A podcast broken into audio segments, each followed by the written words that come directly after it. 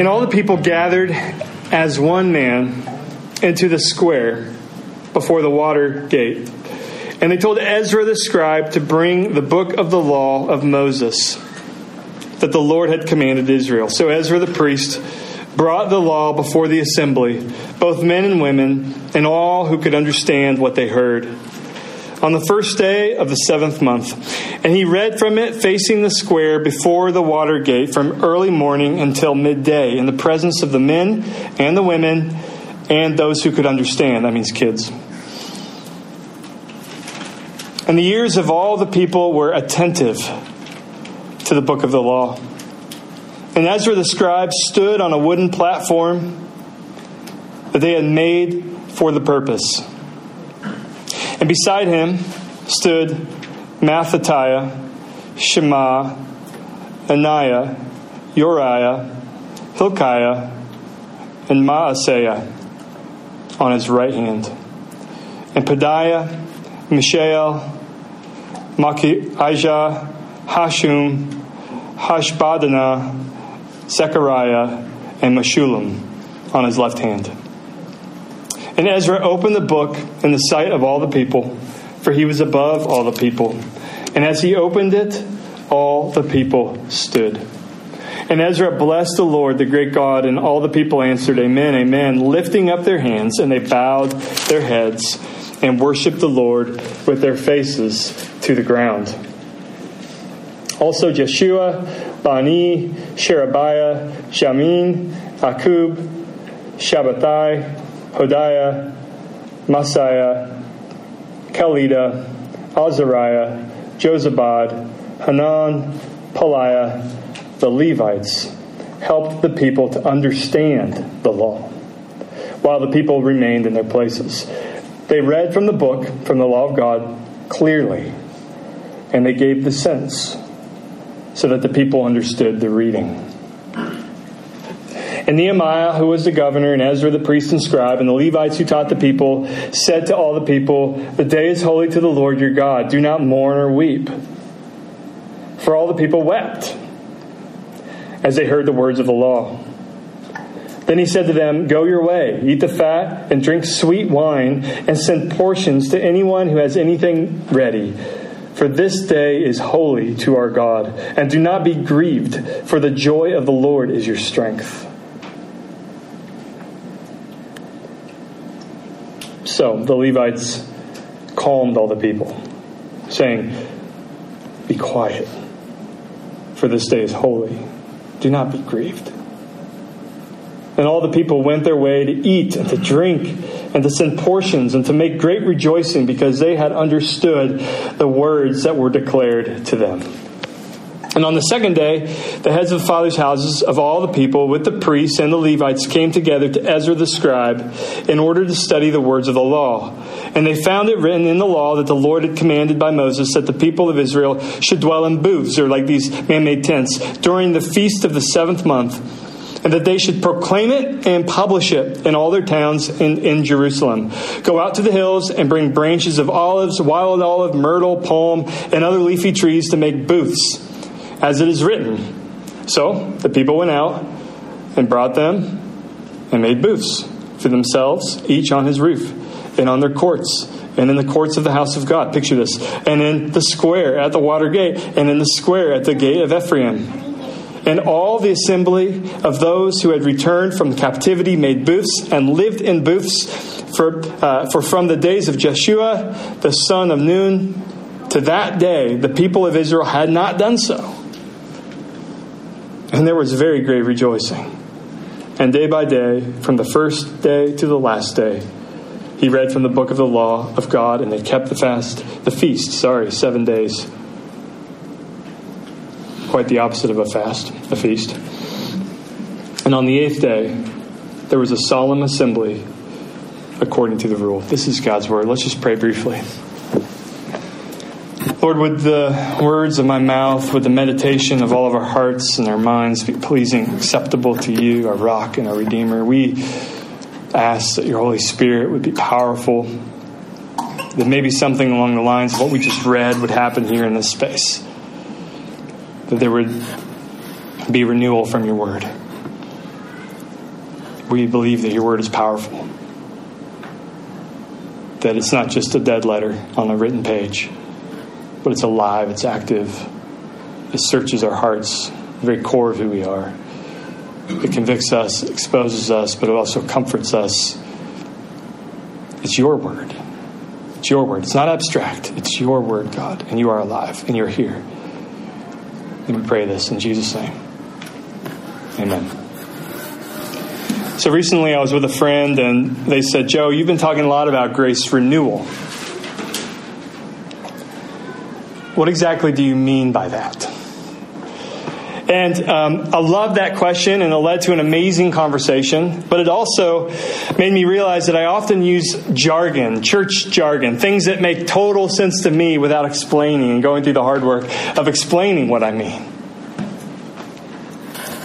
Same thing actually happens whenever I start a meeting. I'll say, all right, let's share grace renewal stories, guys.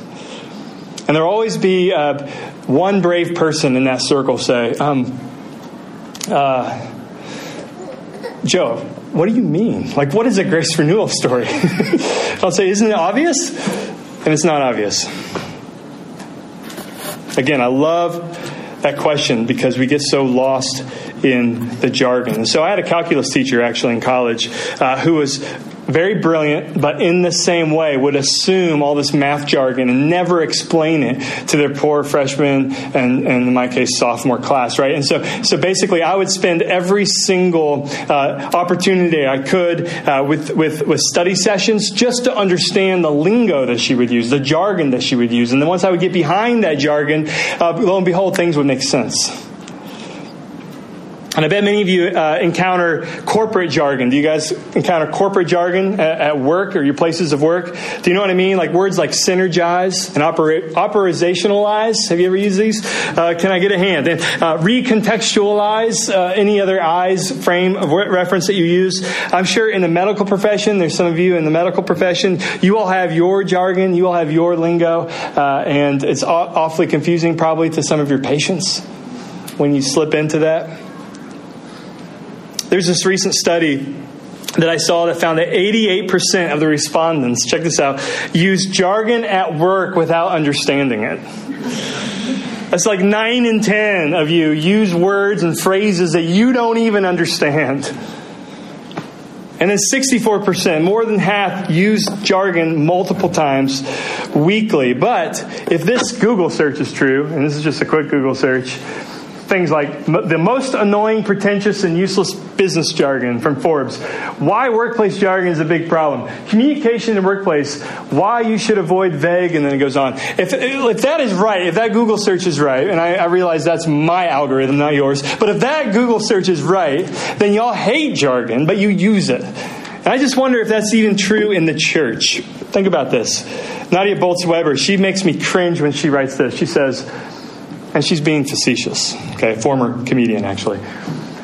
After my quiet time with the Lord, where I was bathing in prayer, God laid it on my heart to be a transformational leader by just loving up on my blog readers and offering them some ideas from my missional imagination. So that makes me cringe because I can talk that way. There's even a website called understandingchristianity.com, which is a dedicated dictionary for church lingo and jargon. And it's not a joke. It's so sincere. It's like a sincere website saying, hey, if you're exploring Christianity, I'm sorry. Here's what we mean when we say fill in the blank. Can I get an amen? Well, I realize, look, I've been using this odd phrase, grace renewal. Grace renewal. I've been using this odd phrase for about two months now. Grace renewal. And I thought it might be helpful before we dig into chapter 8 to just explain what I even mean by that word. And so let's just break it down. Two words, grace renewal. We'll start with renewal. What do I mean by renewal? Well, renewal, think about it, and this may be Captain Obvious, but renewal is when something old becomes new again, when something broken becomes fresh again. And so I renewed my old and broken down guitar a few years ago and now it works, stays in tune. That was a renewal that took place. Now, God is in the business of making old and tired and broken things new. That's renewal that I'm speaking of. The scriptures say, if anyone is in Christ, he is a new creation. The old has passed away. Behold, the new has come. So that's why I say renewal. And that's also why I say grace renewal, because renewal from God is not a payment from Him to us for our good behavior or even our resolve to be a good uh, Christian or to do whatever it is, because renewal is sheer gift. Renewal is sheer gift. We are the broken guitar hanging on the wall. And God says, I'm going to pick that guitar up and I'm going to fix it. I'm going to make it sing again. It's not going to be out of tune anymore. I'm going to repair this and I'm going to renew this. It's grace renewal. Listen to this quote Grace is one way love Take an inventory of yourself. Watch other people about whose happiness you care. You will see it over and over. One way love lifts up. One way love cures. One way love transforms. It's the change agent of life. One way love. That's grace. Grace is one way love. It's sheer gift. And God makes us new with one way love.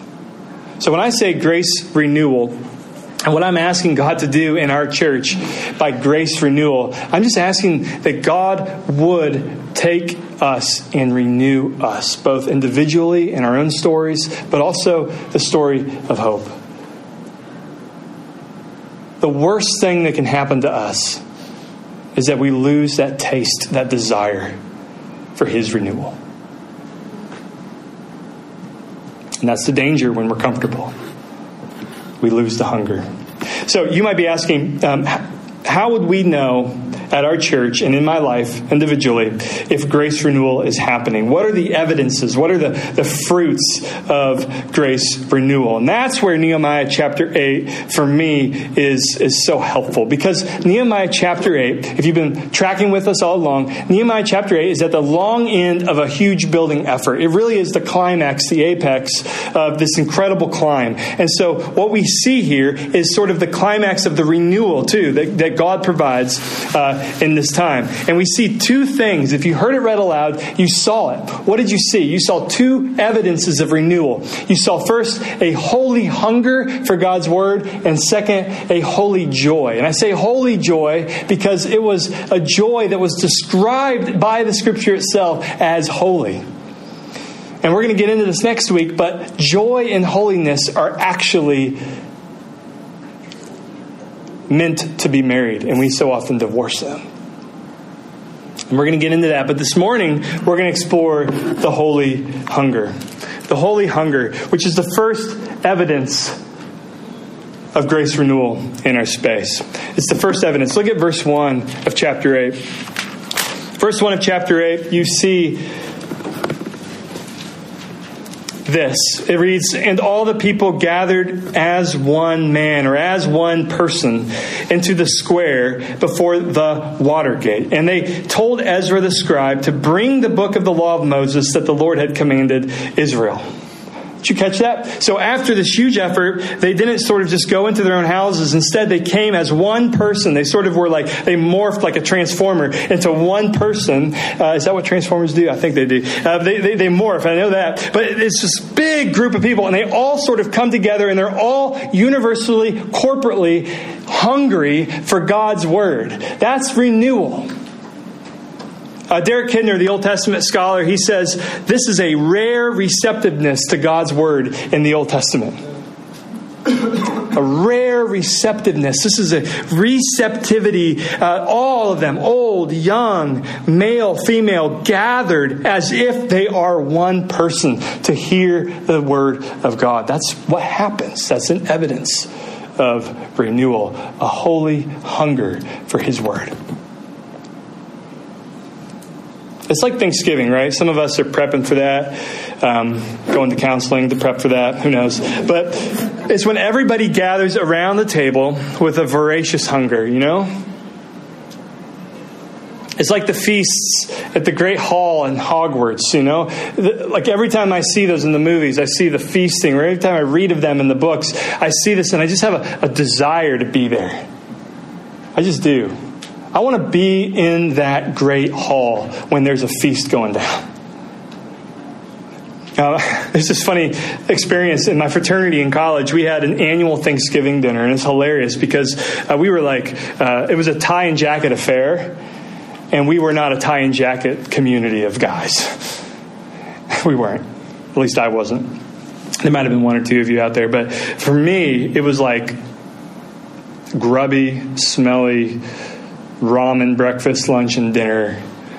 That was my existence when I started dating Josie long distance, I would start showering like Fridays before I would see her. And it was hilarious because Thanksgiving dinner, as it approached, we all sort of started like daydreaming about it and talking about it. And we all got cleaned up for it. And we all were excited about it. And we'd all drive to it. And it was this thing, it was this sort of communal, like gathering, like one man, like in this text, like one person. We became almost this, this, this single identity, eager to be there to eat, eager to be there, happy to be there. No other place that we wanted to be. And that to me is what I see here in this text a deep communal hunger for God's Word. And that is the fruit that is the evidence of renewal, according to Nehemiah chapter 8. So let me just ask this question. Uh, what would that look like for us? What would that tangibly look like for our community if God were to renew us to such a point that we had a communal hunger for God's Word? Well, I always like to think holistically, so head, heart, and hands. And you actually see those three categories at play in this one person. Okay, so this is a community as one person. And what would happen if renewal took place in our one person community here is that our heads or our minds would be hungry. Our minds would be hungry for God's word. And in two ways God's word would have our attention, our full attention. In an age of distraction, God's word would somehow miraculously grab us. Have you ever been to um, a sports bar like the one right here? What's that one called? Um, thank you, Champs.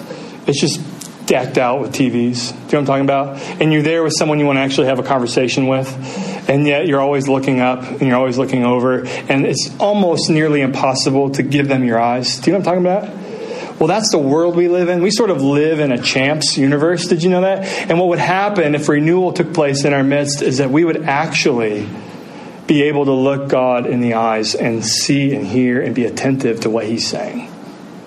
That's the first sign. And we would start to get tired of the noise. We begin to see it as an annoyance. And we'd be craving this good stuff that He has to say to us. And so God's word would have our full attention. Look at verse 3. Verse 3 says this says that the ears of all the people were attentive. They were attentive. What else? I think if our minds were, were hungry for God's word, we would not only just be attentive, but God's word would be made accessible to us. So just take a look at verse 2 again. It says, Ezra the priest brought the law before the assembly, both men and women, and all who could understand. That includes kids uh, what they heard on the first day, uh, both men and women and all who could understand what they heard on the first day. There's that word understand. And then in verse 3, and then he read from it facing the square before the water gate from early morning until midday in the presence of men and the women and those who could understand. And it says all the ears were attentive. So there's that word understand again. And then if you scan down to verse 7, it has a list of names of people who helped the people to understand. And then in verse 8, they read from the book from the law of God clearly, and they gave the sense so that the people understood the reading. Even in verse 12, look down, says, And all the people went their way to eat and drink and to send portions and to make great rejoicing. Why? Why, were there, why was there joy? Because they had understood the words that were read to them. You get the sense they didn't understand any of it before. And now they finally understand. The kids, too. And that means that renewal happens when we crave in our minds God's Word, when we're hungry for it, and, and, and we can actually understand it.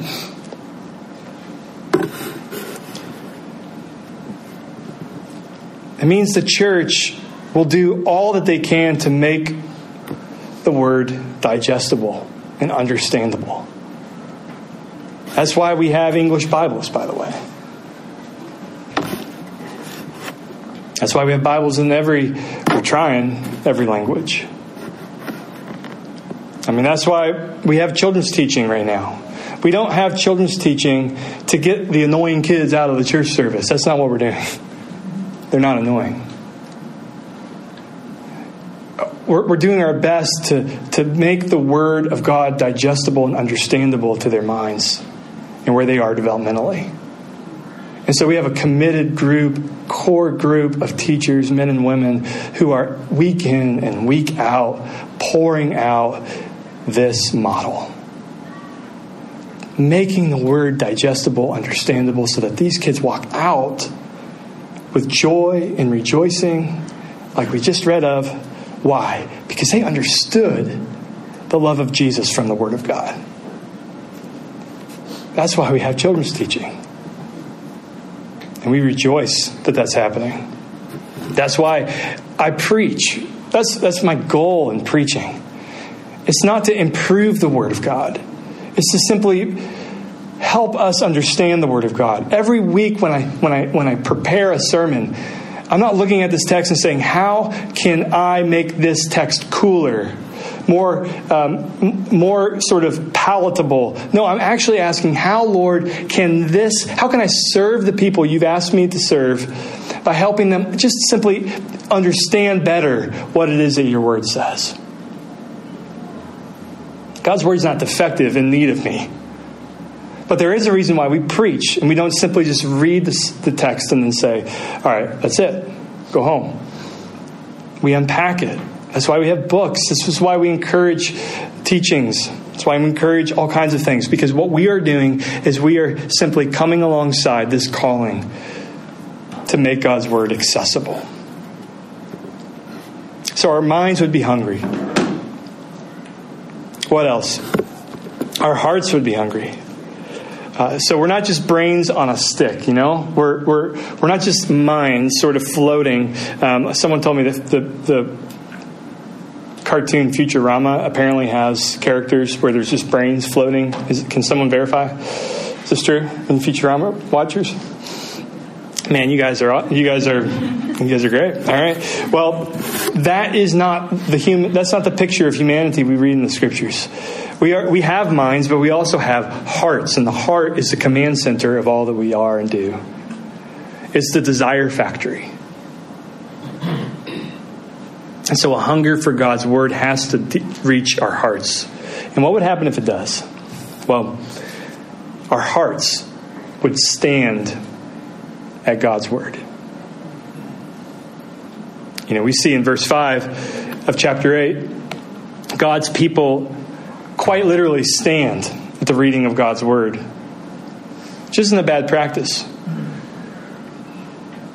Derek Kidner says that they're giving the Word of God a royal reception. Why? Because it's really hard, in the Old Testament especially, in the New Testament as well, it's really hard to detach God's words and God's person. Why? Because God, whenever He speaks, whatever it is that He's speaking happens. His word is so powerful. Think about it. Every electron, neutron, and proton, and whatever quark or whatever else is going on in this world is because He spoke it.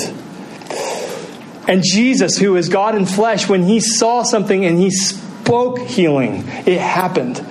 And so, what happens at God's word, when these folks sort of discover it for the first time, what happens is they stand. What else can they do? They rise because they're saying, This is God's power.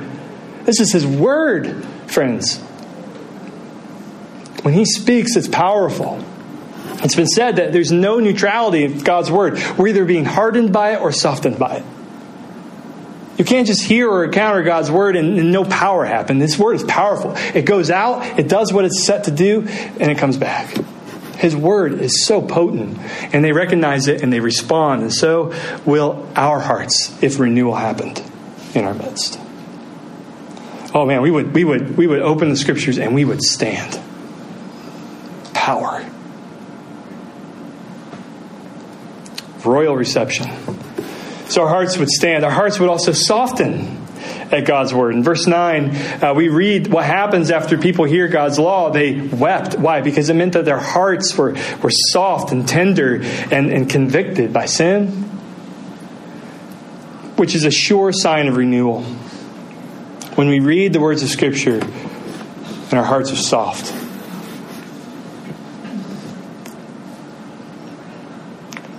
So our hearts would stand, our hearts would soften, and our hearts, I think, would sing because of God's word. In verse 6, we see that a heart that is soft is a heart that sings. And we also understood, we saw also in this text that in verse 12, they understood the word of God, and afterwards they, they rejoiced. There was a singing at the deep, deep, deep depths of who they are. And in verse 6, we see that a soft heart uh, creates a posture. This posture is heads down and hands up which is worship. Heads down, humility, hands up, yearning. That's worship. The Word of God creates a worship posture when renewal is taking place. Our hearts sing when we're, yes, deeply exposed by God's Word, but with that same Word, we are comforted by His never let you go love.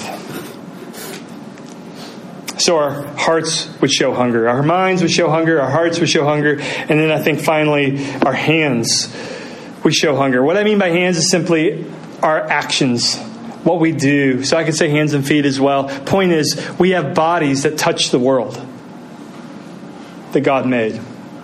And renewal is not just internal, though I believe it starts internally.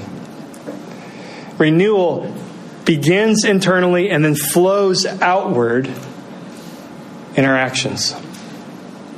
So, what happens in our thinking, in our feeling, will always translate to our doing. That's just a fact. You can look at your habits on a given day and then you can trace them backwards, follow the bread trail, and you'll find a couple thrones. And if you're honest, like I like me, if I do that, too often they're the thrones God himself is not sitting on, but control or some desired outcome. And from that throne, there is breadcrumbs to my actions. But what happens when renewal takes place is that God sits where He deserves in our hearts, and from that, we behave differently. Glad obedience, a transfer into action. If you see that, the final, uh, really, paragraph of chapter 8 is an example of that. They heard about this thing called the Feast of Booths, they've never heard of it before even though it's right there in the Word, but they understood it for, this, for the first time, and they were so moved by God's Word because of the renewal that was happening that they suddenly were like, well, let's do this. And they went out and they did it. And it was a glad reception of God's Word. And, and what, what I find striking about this is that it was joyful. And what we need to comprehend is that obedience from a heart that is captured by God's Word is actually life to the fullest. It's not a drag or a burden. And that happens when renewal happens in a community. It's so beautiful. So, how would we know that we're in the midst of renewal, a holy hunger? That's how we would know a holy hunger that reaches our head, our heart, and our hands. Ezra, who takes, who's really the the main uh, the main actor in this in this chapter, Ezra himself embodies this holistic hunger. If you were to look in Ezra chapter seven, verse ten, you hear a little a little summary of of who Ezra was. In Ezra 7:10 it says for Ezra had set his heart to study the law of the Lord and to do it. And then to teach it. Do you see that? There's a pattern, and it's a great pattern for me, it's a great pattern for all of us. First, we eat the word in mind and in heart.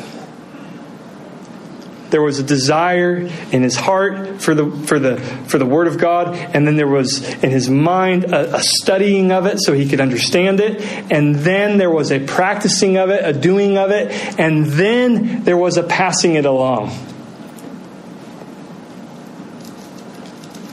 We become a culture of the Word, like we see at the end of chapter 8, where renewal happens day by day, from the first day to the last. He read from the book of the law, Ezra did.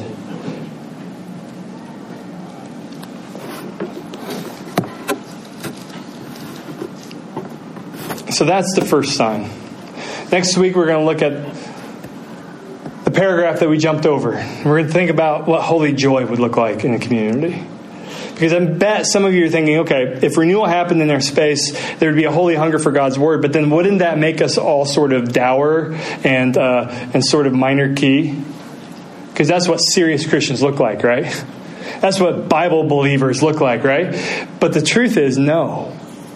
There's actually a deep, deep joy that takes place. We're going to dive into that next week. But for now, I just want to I want us to just ponder what it would look like for this community and for the church in, in, the United States, for the church in the world, to develop a revival of hunger for God's Word. How do we do this? Well, we need to pray for it because we can't control what we crave, can we?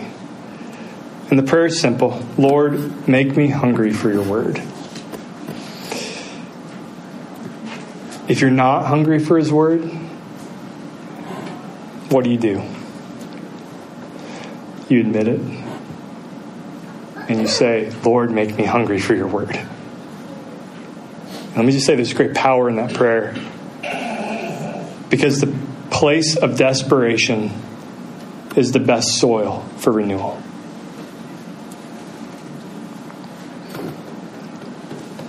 Jesus loves to answer that prayer. Lord, make me hungry for your word. I love this quote. We'll close with it by James K. Smith. He writes this He says, Jesus is a teacher who doesn't just inform our intellect, but forms our very loves. This is a promise for you all to hang on to. He isn't, Jesus isn't content to simply deposit new ideas into your mind. He is after nothing less than your wants, your loves, your longings. So let's just pray briefly that He would create in our hearts a want, a love, a longing for His Word.